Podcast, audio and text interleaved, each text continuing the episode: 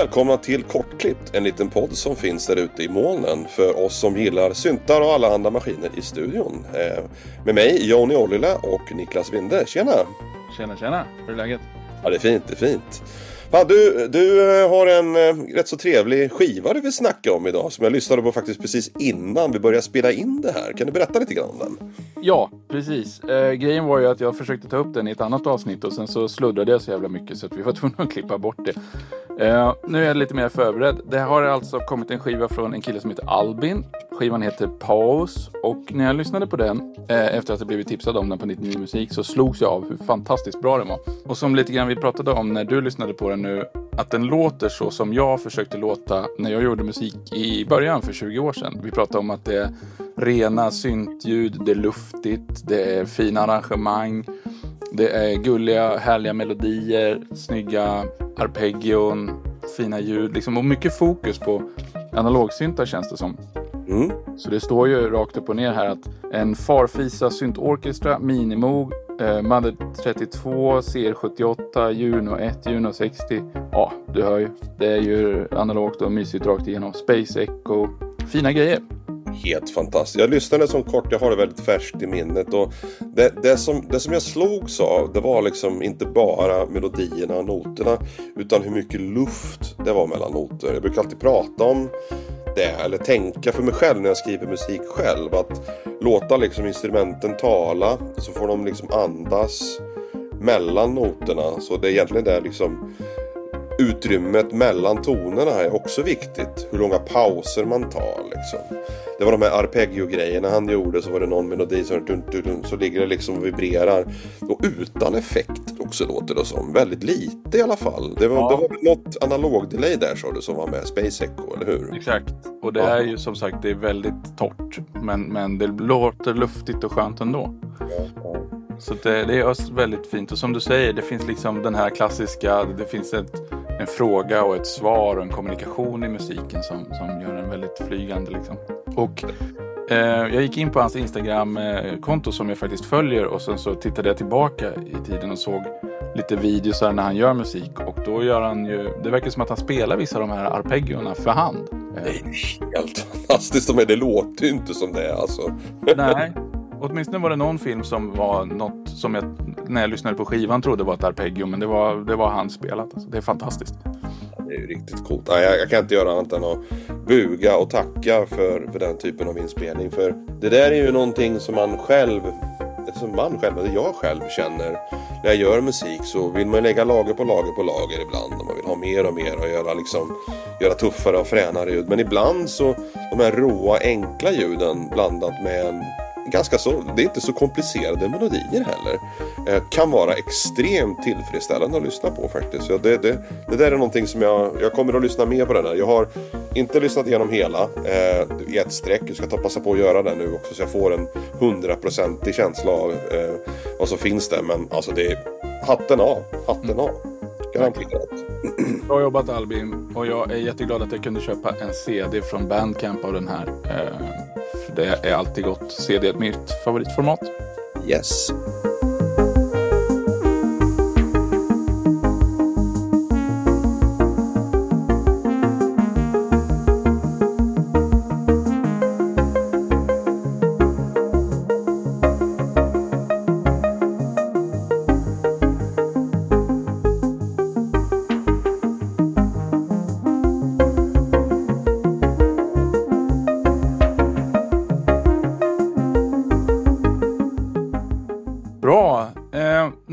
Grej i dagens avsnitt är en eh, sån här mixdissekering där vi ska prata om eh, ett jobb som jag har gjort. Jag jobbar ju ganska mycket med eh, en kille som heter FM Lindqvist som ligger bakom bandet Hardpot. Mm. Och eh, han har hållit på jättelänge, eller han gjorde musik för 20 år sedan och nu har han plockat upp det igen. Och eh, jag tycker att han är jätteduktig. Han har ett speciellt eget sound och jag, jag hjälper honom med mix och master. Och det roliga med, med Fredrik då är att jag får eh, ganska fria tyglar. Jag får göra ganska mycket som jag vill med hans musik. Men jag tror att det beror på att jag förstår ungefär vart det är han vill med den. Eh, vilket ju alltid är viktigt i ett samarbete. Så, så det är ofta som jag leker och hittar nya tekniker och provar olika saker med hans låtar. Och det brukar alltid flyga. Det där tror jag är lite av ett unikum alltså. Jag tror du satte fingret på något som är viktigt. När man mixar och masar åt någon så måste man förstå musiken. Och det där är någonting som jag känner att du har som en fördel gentemot andra mixing och masteringskillar som skulle ge sig på elektronisk musik. För som du säger, du vet vad som saknas. Du kanske redan vet vad de vill. Men de kan inte själva uttrycka det i ord liksom. Så det, jag ville bara säga det för att det är någonting som jag känner extremt viktigt. Framförallt i den lilla genren som vi håller på med. Att ha någon som förstår vad det är man vill göra. Ja, och en av hans stora förebilder eh, är den tyska gubben Rudi Ratzinger som vars band heter Wumpskott eller hur man nu uttalar det. Och jag har ju lyssnat jättemycket på honom också. Så att jag har ju liksom det i bakhuvudet när jag, när jag gör grejer. Men det är också roligt med, med Fredrik för han har gjort en jävla resa. För han, när han började skicka demos till mig för, ja men det är väl drygt ett år sedan nu då. Så, så hade han precis börjat med Fruity Loops och, och börjat liksom komma igång. Och, och det var ju de här starka melodierna och det var ju den här dystra, hårda känslan. Men, men han har utvecklats något enormt. Han har börjat liksom lära sig effekter och ta för sig och prova och greja och få, få liksom mycket mer av sitt eget sound. Så den låten som vi ska lyssna på idag har jag inte gjort så jävla mycket med som jag fick göra för ett år sedan. Mm. För han har blivit duktig att göra det själv. Och han, han, eh, han är jävligt rolig också för han namnger sina låtar på svenska. Eh, men han sjunger på engelska. Det där var någonting som jag hade väldigt svårt med. Först så lyssnade jag i och med att sången är mixad på ett väldigt speciellt underground sätt. Liksom, att den ligger precis under. Att man egentligen ska höra vad det är man säger. Så man, är det svenska inblandat någonstans eller är det engelska? Men det är engelska. Så det, det är kul att du säger det. För det.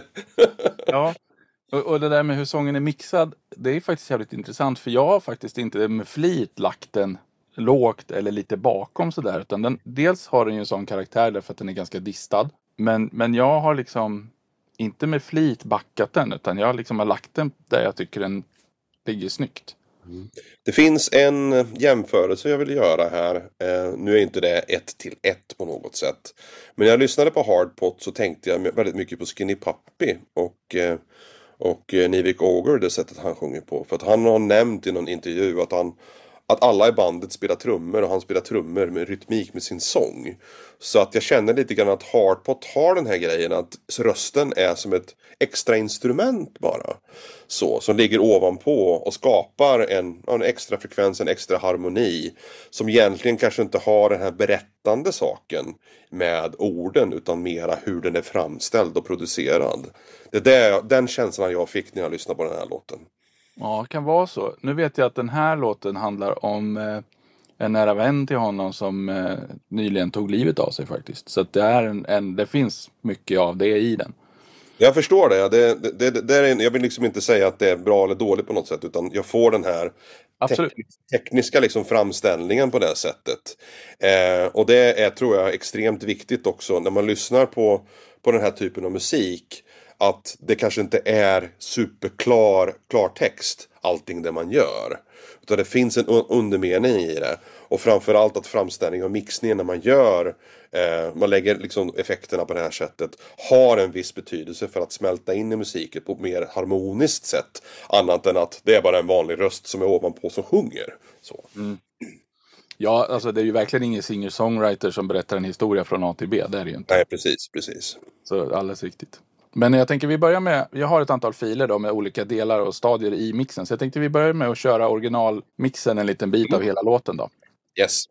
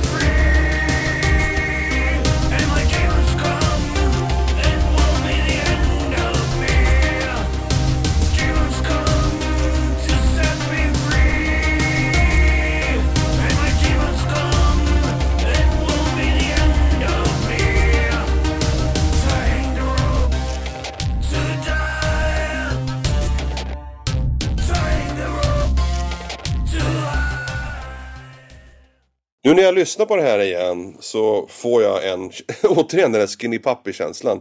Nu kommer jag inte ihåg vad den låten heter, Shoreline Poison eller någonting. Men har den här ihållande, liksom långa, långa sångsättet.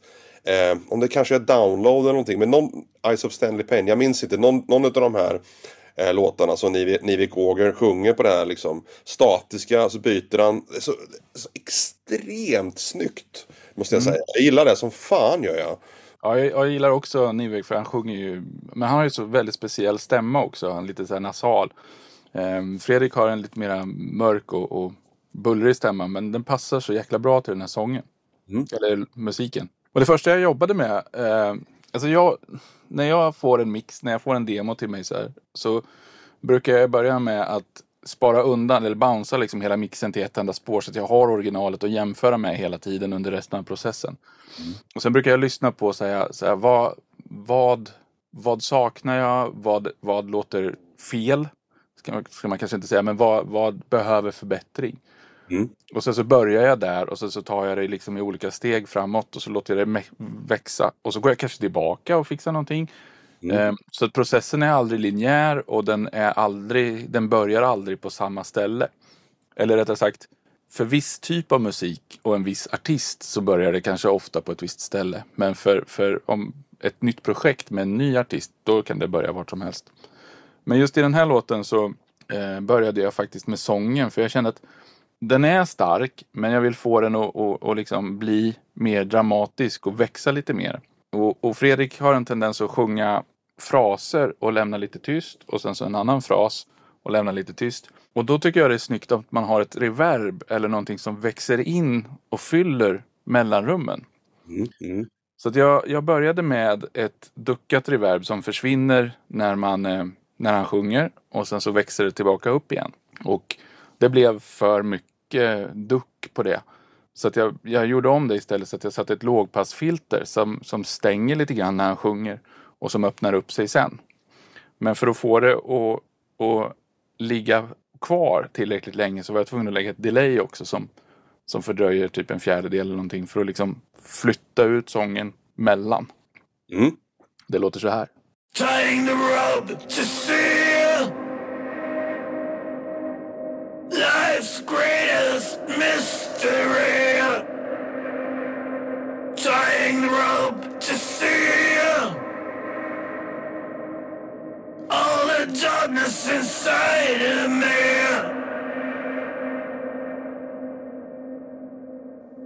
Det är ju väldigt mycket diffusion i svaren. Har du använt något filter där också eller? Ja, alltså, reverbet har ju jättemycket diffusion som liksom gör det jättestort. Ja. Och sen så ligger det liksom ett lågpassfilter och, och, och klipper ner reverbet. Så, att- så att medan han sjunger så, så tar jag ju bort jättemycket av de höga övertonerna. Är det, så, delay, förlåt, är det delay och sen reverb eller skjuter du? Okej, så de går efter varann? Ja, först delay och sen ett reverb. Så att det liksom, allting förskjuts till senare då.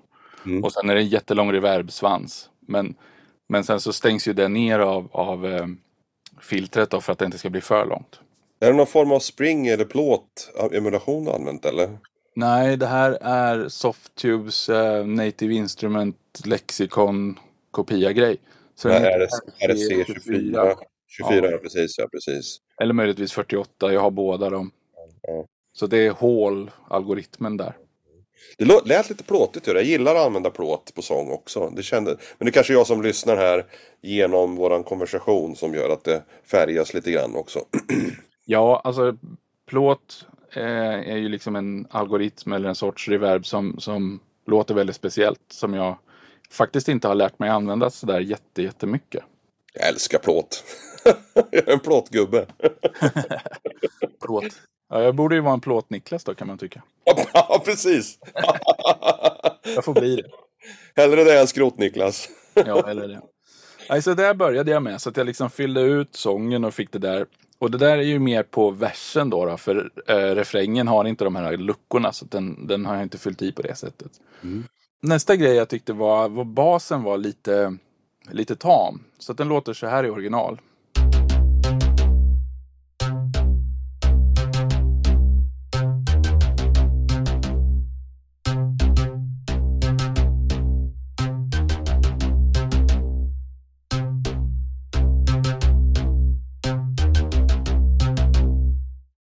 Och det här är han ju jätteduktig på Fredrik, för han får ju liksom in den här gunget i den, men han får ändå ett liksom lite så här stukat driv. Men alltså syntbasar med jättemycket övertoner så här är ju väldigt, vad ska man säga, svårtyglade liksom. Mm. Så, så att jag tycker om att cruncha till dem lite grann och lyfta basen och, och, och liksom pusha dem. Så den här gången använder jag Soundtoys. De har en, eh, en distgrej som heter Devil Lock. Oh, den är helt fantastisk. Jag älskar den. Men den är så jävla speciell så den är otroligt materialberoende. Så du måste ju ha... Du måste, ibland funkar den och då funkar den kalas och ibland funkar den inte alls. Jag har faktiskt känt att den behöver transienter för att den ska funka. Exakt. Eh, Jag använder mycket den på trummor och sånt där liksom. Då blir den jättebra. Ja, för det är, den är ju någon sorts kompressor och dist i samma på något sätt. Så då körde jag den och lite, jag kör nästan alltid Klevgrens korvpressor på saker och ting. Underbart namn. Ja, jag älskar den. Och, och den är nog också med här någonstans i kedjan. Men framförallt är det i Devil Lock då, så då blir den så här basen.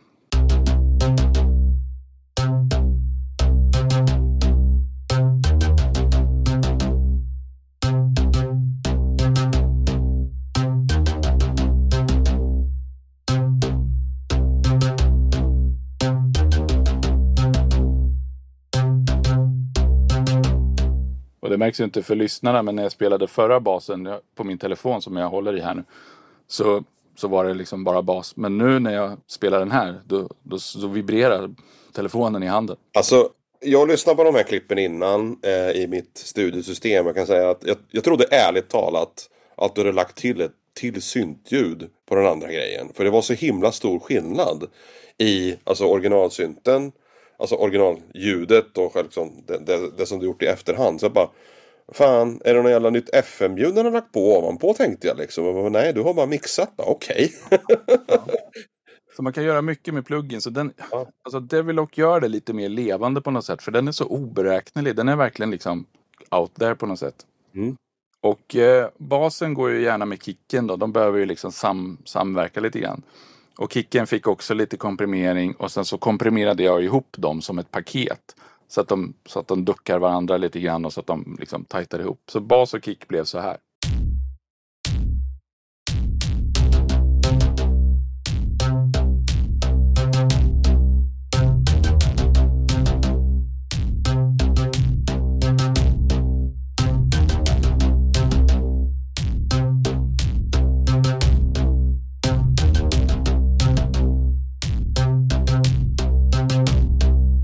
Vart ju skittungt.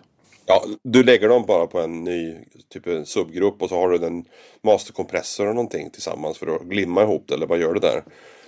Ja, alltså i Bitwig så, så har man eh, kanalerna liggande liksom som ja, med spår som en pianorulle liksom på horisontell led.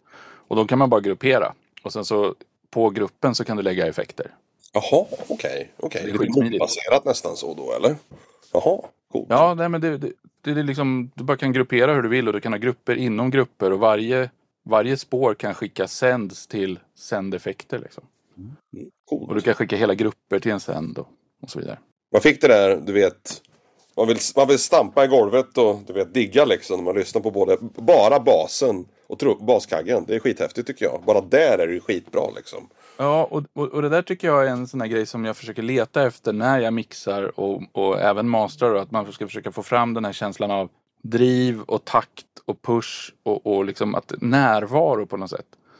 Så, så när jag mastrar eller mixar så försöker jag få varje förändring ska liksom flytta ut musiken ur högtalarna och ta tag mer i mig.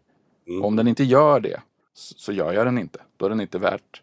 Och det är framförallt i masterstadiet för då har man ju kommit så pass långt att, att man liksom kan förvänta sig att varje förändring ska ge den typen av effekt. För när man sitter och mixar och kanske skär liksom låga frekvenser i sången för att få bort liksom tjoff ur, ur konsonanter så är det ingenting som, som direkt hörs i mixen utan det är ju bara en, liksom, bra att göra för att göra plats för annat. Ja, precis, precis. Coolt, coolt som fan. Yes, och det var egentligen de största åtgärderna jag gjorde med den här mixen. Så, mm, så, så jag mixar ju igenom alltihopa och jag lägger lite reverb här och där. Jag, jag komprimerar någonting. Jag kanske enhansar lite höga frekvenser och lite sånt här på vissa olika spår. Men sen är mixen klar innan jag mastrar. Så att jag tänkte vi kör lite av hela mixen före master. Och sen kör vi den färdiga versionen så att man kan höra hur det blir skillnad mellan mm, Mm, ja, omastrat och mastrat. Då. Mm.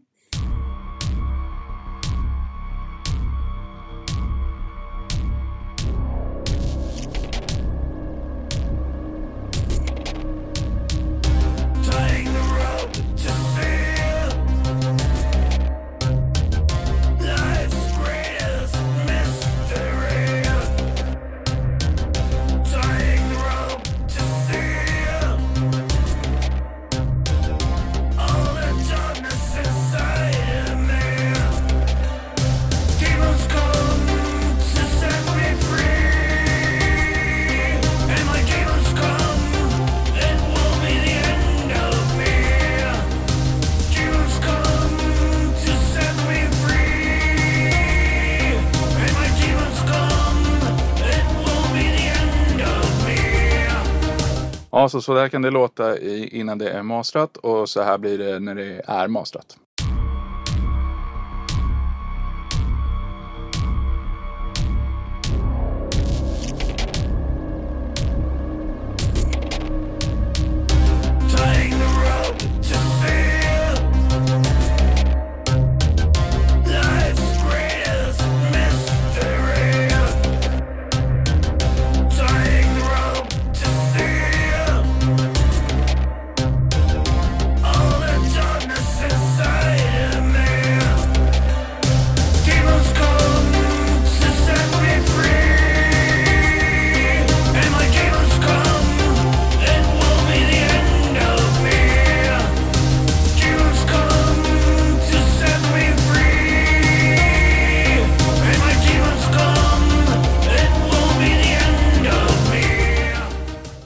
Så låter den färdigmastrad alltså. Och så tycker jag att ni ska sticka iväg på strömningstjänster och lyssna på den här.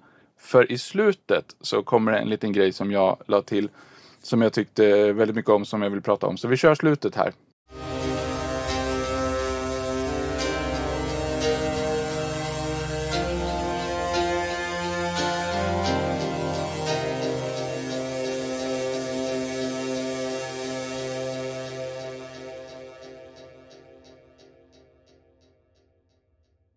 Man hör att det är som en klocka som nästan tickar på slutet. Det är ett delay som jag har lekt lite grann med. Ehm, dels så har jag under tiden som det liksom fejdar ut. Jag har ju dragit på jättemycket feedback. Och så automatiserar jag det liksom upp och ner och grejer. Men jag lägger också på ett annat trick. För att ett problem med delayer tycker jag är att när man lägger på feedback på dem så mattas feedbacksignalen av väldigt fort. Så den drunknar ofta i mixen. Den, den mattas av nästan, ska man säga, exponentiellt. Så att varje feedback-eko är hälften så starkt som föregående. typ. Så det, det försvinner av väldigt fort. Då brukar jag göra så att jag lägger en kompressor efter delayet. För då håller jag i delay-svansen längre utan att ha så mycket feedback. Ah. Så, så istället för att få 18 svaga delay-svansar så får jag 6 starka. Och det är ett bra trick för att liksom hålla kvar känslan av delayet lite längre. Så det ligger som en... Det lägger som en envelop kan man säga. Ja, det blir det nästan. En sustain typ. Ja, nästan. Coolt, coolt. Ja, en observation jag har gjort här nu eh, under, den här, under det här avsnittet. Framförallt den här mix, eh, mix eh, djupdykningen är ju vikten av att verkligen förstå och gilla musiken. Alltså, jag har observerat Niklas här nu, han har suttit och berättat och vi har suttit och diggat här. Jag har suttit och skakat huvuden och gjort liksom djävulstecknet, the horns här. Ehm, så jag tror det absolut viktigaste man kan göra när man, när man arbetar med någon masteringstekniker eller mixtekniker att man, att man tar någon som förstår det man håller på med. Så jag ville återkoppla till den grejen jag sa i början där. Och det är så extremt tydligt att du inte bara förstår tekniken men du också älskar musiken som du håller på med. Så att jag har en liten, eh, en liten fråga. Hur svårt tror du att det är att mixa någon musik som man egentligen inte tycker om, som man inte gillar? Um, det beror på. Jag har faktiskt mixat ett par grejer som, som inte har varit vad jag brukar lyssna på. Mm, mm. Och, och det har varit lite av en utmaning. Men efter tre, fyra genomlyssningar så, så tar liksom glädjen av att göra det bättre över. Mm. Ehm, så att jag, jag gjorde en gangsterrap-låt för ett tag sedan. All right. Ja, och det är ingenting som jag själv liksom letar upp och lyssnar på. Men då var det verkligen kul att försöka få fram den här attityden och, och liksom lyfta det som är viktigt i den musiken. Mm. Så, så att ehm, det var skitkul. Men sen vet jag inte om jag gjorde det lika bra som någon med erfarenhet av sånt skulle ha gjort. Ja, men det där är jävligt int- intressant. Alltså, jag, jag tänker på det själv. Jag har gjort några mixar av mastergrejer för musik som jag kanske inte 100% har diggat från början till slut. Men jag tror nog att man gör det här lilla, lilla, lilla extra när man har framförallt bakgrunden av eh, musikgenren. Så får man den här lilla liksom extra glittret, om man ska säga så. Ja, men det, det tror jag definitivt också. Och sen så tror jag också det är så här att som, som när man jobbar med en låt så fattar man ju kanske tusentals beslut från början till slut. Man, man lyfter en sak där, man drar ner en sak där. Men de här stora besluten grundar sig ju ändå i någon slags vision av ett slutresultat. Där du förstår liksom att det är dit vi ska. Om du inte förstår genren, om du inte känner till musikstilen och vad artister som håller på med den brukar göra och hur de brukar låta. Då blir de besluten jävligt svåra att fatta liksom. precis, precis. Så det tror jag definitivt att man, man, erfarenhet av den typen av musik man jobbar med är nog jättenyttigt. Ja, det var skitkul det här. Alltså, jag lärde mig jättemycket. Det är fan jätteroligt det här. Bra avsnitt. Bra avsnitt. Hoppas att ni som lyssnar tycker det också. För det var nog allt vi hann med idag tror jag. Jajamän, ha det gott. Ha det gott. Ja, grymt. Skitbra. Ska vi vara tysta eh, i två minuter? medan jag? Ja, jag tänkte nog fan göra det jag.